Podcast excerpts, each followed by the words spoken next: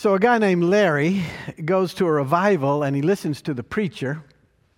And after a while, the preacher invites all those at the revival who would like to be prayed over to come down to the front. So, Larry gets up and gets in line, and when it's his turn, the preacher asks Larry, Larry, what do you want me to pray about for you?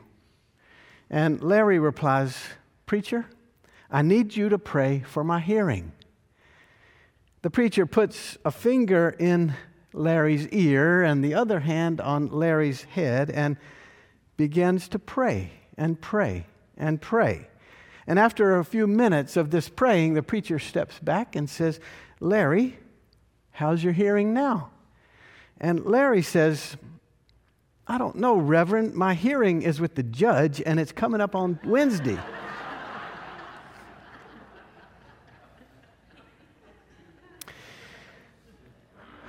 Two people were taking a break during the workday, and one worker says to the other one, Does your family say prayers before meals?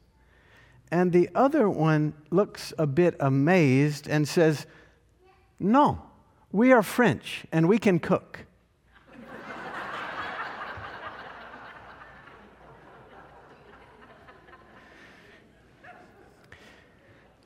Today, our subject is prayer. And clearly, there are lots of misunderstandings about prayer. What is faithful prayer? Do we believe in prayer? Do more prayers, namely, the more people are praying and the more we pray, work better than less prayers and less people praying? These questions about prayer and many more deserve our attention as faithful people. I must say, in the last few days and weeks, I've had some sincere prayers emerging from my own heart in various circumstances, like at the hospital, in a critical moment, when we need to pray and want to pray for God's healing presence around doctors and all the medical personnel for a successful surgery. Or maybe at a funeral home or with hospice care, and we close the casket and we say goodbye to a loved one. Or maybe beside a bed when we're struggling with deep pain or continuing confusion that just won't go away and we're looking for God's comfort and presence. Or with someone making a big decision that's going to bring challenges and changes to self and to others. I suspect you've had many of your own moments, perhaps, of sincere prayer generating from your heart and mind. Perhaps all of us in recent days have been watching the news of Ukraine and praying fervently. We pray for people in bunkers. We pray for women and children deep in hiding in the subways. We pray for people, thousands of people running for their lives. We pray for soldiers. We pray for citizens. We pray for refugees and rescue workers. We pray for all those who are dealing with loss and trauma. We pray for all those seeing the flashes of light and hearing the bombs go off and imagining their lives. We pray for wisdom and we pray for strength for everyone involved. We pray for courage. We pray for calm and we pray, friends, for a better way to deal with our disagreements. We pray all of these personal moments and global issues, they're appropriate moments for prayer.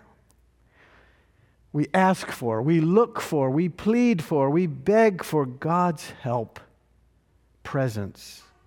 We plead for God's protection and God's healing. We open our hearts in ways that long to be connected to God, the God of the universe, and God's care around us. These are all crucial times when we need to be reminded we're not on our own and we're not left alone, not ever. That's the promise of the gospel. Indeed, God is with us, God goes beside us. God guides us in every moment of life. This is what we trust. This is what we believe. And so we pray. So, what is prayer? What is it fundamentally? Prayer is a gift from God who, capital W, who desires dialogue and relationship with us, each of us. Prayer is the reminder that God, the creator of the universe, seeks close ties with us, each one of us. Prayer is a posture for the living of our days, a way of living in the world differently. We belong to God, and prayer is one of the main ways that we link our lives to God. We convey what's on our hearts gratitude for all that's wonderful, hopes for all that might be better, worries, wants, needs, longings, we convey all of this to God. Prayer is the primary means by which we experience God's life and light poured into our lives and into the world. So, from the depths of our hearts and through the verbalization of our deepest gratitude and our most urgent needs, we seek to connect to God. We pray, trusting that God hears us, God knows us. God loves us. God is at work in every single moment of life. And God goes alongside us. So we pray. I hope that you paid close attention to those words that are printed in the bulletin from Psalm 34. We wanted them not just read today, but on the page so we can read them so they can encourage us right where we find ourselves, so they might be absorbed into our very lives. Psalm 34 shows us a life that is rooted in God's life through prayer. There's no denying the psalmist and his or her focus and emphasis, the exclamations, the exhortations there, the verbs, the images, all depict a life that's deeply connected to God. I will bless the Lord. My soul boasts in God. Look to God and be radiant. The angel of the Lord encamps around those who fear him. And the several references to fear here are not about being afraid of God, it's about a reverent relationship with God. Oh, taste and see that the Lord is good. Happy are those who take refuge in God. Those who seek the Lord lack no good thing. This is the common theme that runs through this psalm. The Lord is near to those who keep their lives connected, rooted, close to God. Prayer, then, is the gracious gift from God, not a task, not a burden, not an obligation. It's a gift from God, a way to connect every moment of our lives to God's presence and God's promises, God's love and God's purposes. The practice of prayer, and it takes practice, allows us to draw inspiration and strength from our relationship to God. It even allows us to experience something of the reign of God in our very lives. We belong to God, and God will never let us go.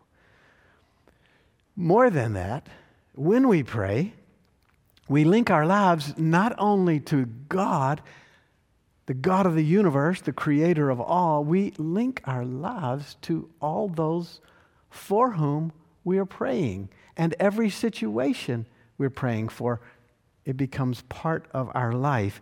When we pray for others and situations, wherever they are, we deepen our connections to those people and those situations. We deepen our affection for those people and those situations, and it creates a growing circle of love that binds us all together God, others, the world. When we pray for the people of Ukraine or Guatemala or loved ones or fellow church members, we get closer to them and to God and to our connectedness to God and to them.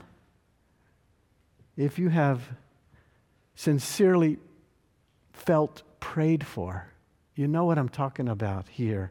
You know how buoying it can be for your life, how uplifting it can feel. Prayers link us together and link us to God, and all of us grow closer, more whole.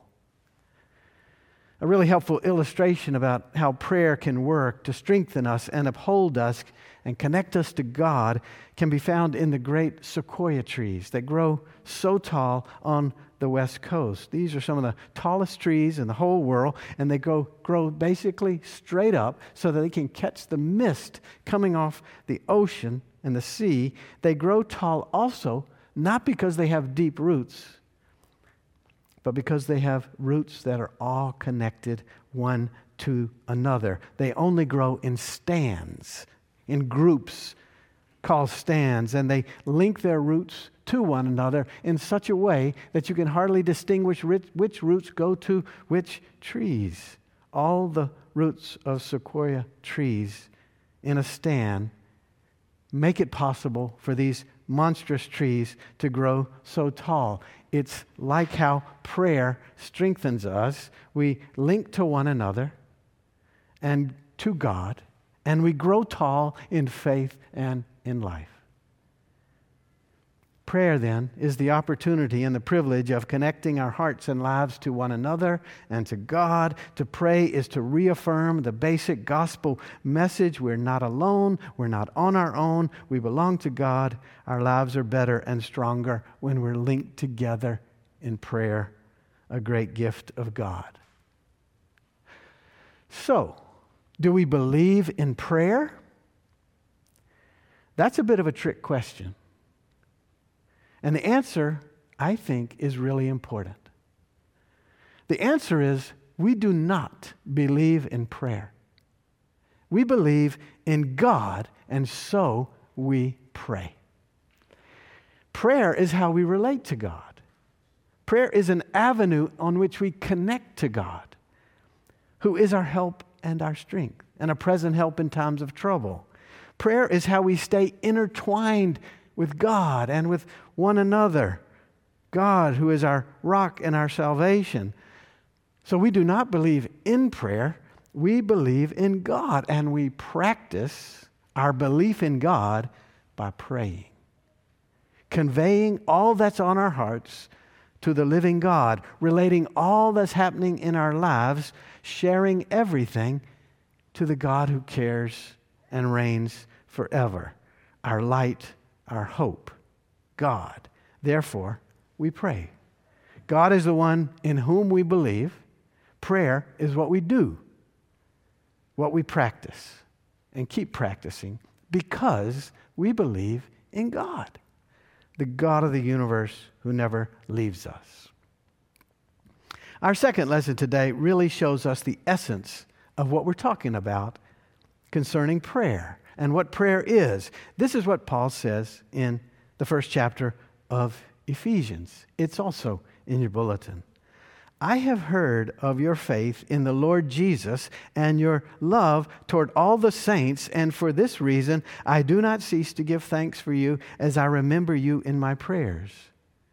I pray that the God of our Lord Jesus Christ, the Father of all glory, may give you a spirit of wisdom and revelation as you come to know him, so that with the eyes of your heart enlightened, you may know what is the hope to which he has called you, what are the riches of his glorious inheritance among the saints, and what is the immeasurable greatness of his power for us who believe, according to the workings of his great power.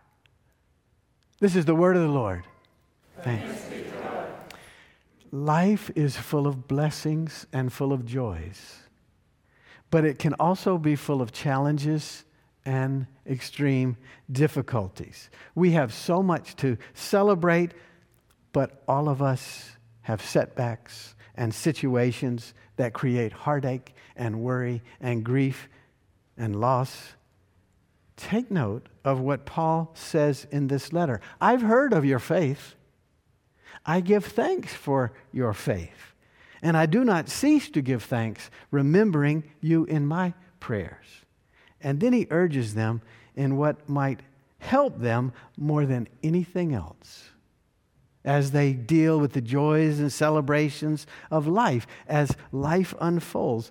He says that God would give them a spirit of wisdom, that God would give them the eyes of our hearts enlightened, the eyes of hearts enlightened, that we might know the hope to which we've been called, that we might know the inheritance that is ours through Christ, that we might live in the greatness of God's power.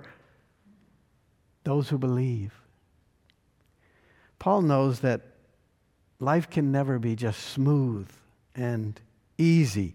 Paul is praying that our lives might be strengthened and shaped by prayer, which is fundamentally life rooted in God and God's life. Paul is praying for us as God's people to have a spirit of wisdom.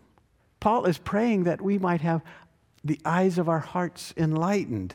Paul is praying that we be people full of hope no matter what's going on in life or in the world, confident of God's abiding care forever, that we might live in the greatness of God. Imagine that.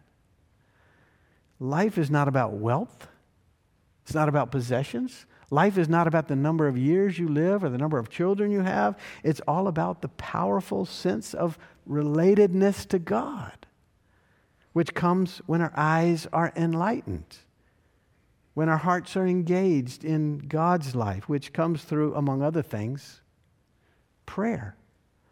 We believe in God who is always with us and never leaves us and remains at work in all things God is always at work, and so we pray. We believe in God who created us, knows us, calls us, loves us, holds us, goes with us, never leaves us, and so we pray, seeking to link our lives to the God of the universe, the glorious inheritance among the saints, is how Paul says it. We trust in God's abiding presence and purposes. And so we pray, finding wisdom, finding hearts enlightened, and the great hope that comes from God. Here's another way to think about how we believe in God, and so we pray. We pray for healing. Not because we will always see healing, because we know sometimes we may not see healing in a certain way, but we pray for healing so that we can connect with the mysterious and wonderful love of God that promises never to let us go. We pray for God's comfort and God's care for us and our loved ones, not because God will take care of everything and make it perfectly smooth and comfortable, but so that our lives are enfolded in God, who will never leave us, not ever. We pray for an end of war in the Ukraine. We pray for refugees and soldiers and citizens and everyone there. We pray for leaders to act in the best interest of the common good. We pray for peace. We pray for all the frightened families fleeing Russian aggression. We pray for the deepest concerns on our heart, whatever they are. And we seek to have our eyes enlightened and our hearts deepened so we know hope and therefore always participate in the goodness of God who rules and reigns forever. God reigns forever. And certainly, when we pray, and as we keep praying, we also keep living our lives doing the things that God calls us to be about loving, serving, giving, working for justice, and working for peace. They're not separate, it all goes together toward God's promised reign, praying and serving. Friends, if you hear nothing else today, I hope you'll hear this. God's light provide, prevails over darkness. God's God wins over despair and death. God wins over dictators and destruction. That's the promise of the gospel. And as, as I've said before, with God, the worst thing is never the last thing. God has the last word. This is God's world. We're God's people. God reigns forever. God's goodness, God's hope, God's peace, God's redemption, God's possibilities, that holds forever. We want to be connected to God, and it happens as we pray. We want to be connected to God's emerging promises for our lives and for the world, and it happens as we pray and serve. Prayer is the primary means to connect to God. Prayer enfolds us in God.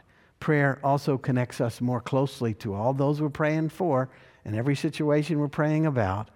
May indeed God give us a spirit of wisdom, enlightened hearts, glorious inheritance, and a fantastic hope.